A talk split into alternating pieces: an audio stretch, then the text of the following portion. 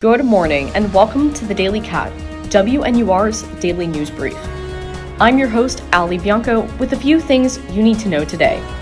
It's 9 a.m. on Tuesday, October 5th, 2021. Northwestern's Community Safety Advisory Board reported in an email on Friday that licensed counselors will be the first responders for mental health situations on campus and that unarmed civilian personnel will be addressing campus safety concerns moving forward. The email also reported that armed personnel will only be used in situations deemed, quote, absolutely necessary, end quote. In Evanston on Sunday, residents gathered for a Hispanic Heritage Month celebration at James Park, hosted by Latinos in Evanston North Shore. The event featured performances by mariachi singers, games of Loteria and Sortero, and a Best Tipal outfit competition. In state news, Governor J.B. Pritzker said yesterday that he is waiting on, quote, a good downward trajectory, end quote, before lifting the indoor mask mandate that was reimposed in August.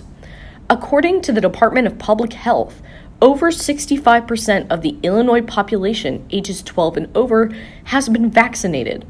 Over the past week, the state has been averaging 2,743 COVID cases per day, as reported by the Chicago Tribune. The Biden administration admitted a record low number of refugees in the 2021 budget year, which ended last Thursday. The over 11,000 migrants admitted do not include Afghans that came to the U.S. after the withdrawal of troops from Afghanistan. Nonetheless, Biden is receiving some backlash after having promised during his campaign to enact more progressive immigration policies. And you may have noticed yesterday that Facebook, Instagram, and WhatsApp all stopped working for six hours. All three social media platforms experienced a major outage only one day after whistleblower Frances Haugen spoke on 60 Minutes, exposing how Facebook may be aware of and fueling the hate speech and misinformation on its platform.